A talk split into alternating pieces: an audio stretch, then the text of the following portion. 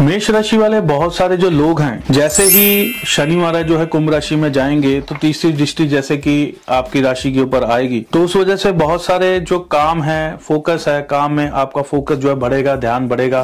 किसी काम को करने की तरफ़ आपका रुझान जो है, वो काफ़ी बढ़ेगा। लेकिन साथ ही साथ कहीं पर बहुत सारे लोग जो है, वो फैमिली की तरफ़ या सामाजिक दायरे की तरफ़ बहुत ज़्यादा ध्यान नहीं दे पाएँगे, वो कटना शुरू हो जाएँगे। सोशल मीडिया में या सामाजिक तौर पर लोगों से अटैचमेंट जो है आपकी, वो बहुत ज़्यादा नहीं रहने वाली अटैचमेंट जो है वो आपकी कम हो जाएगी।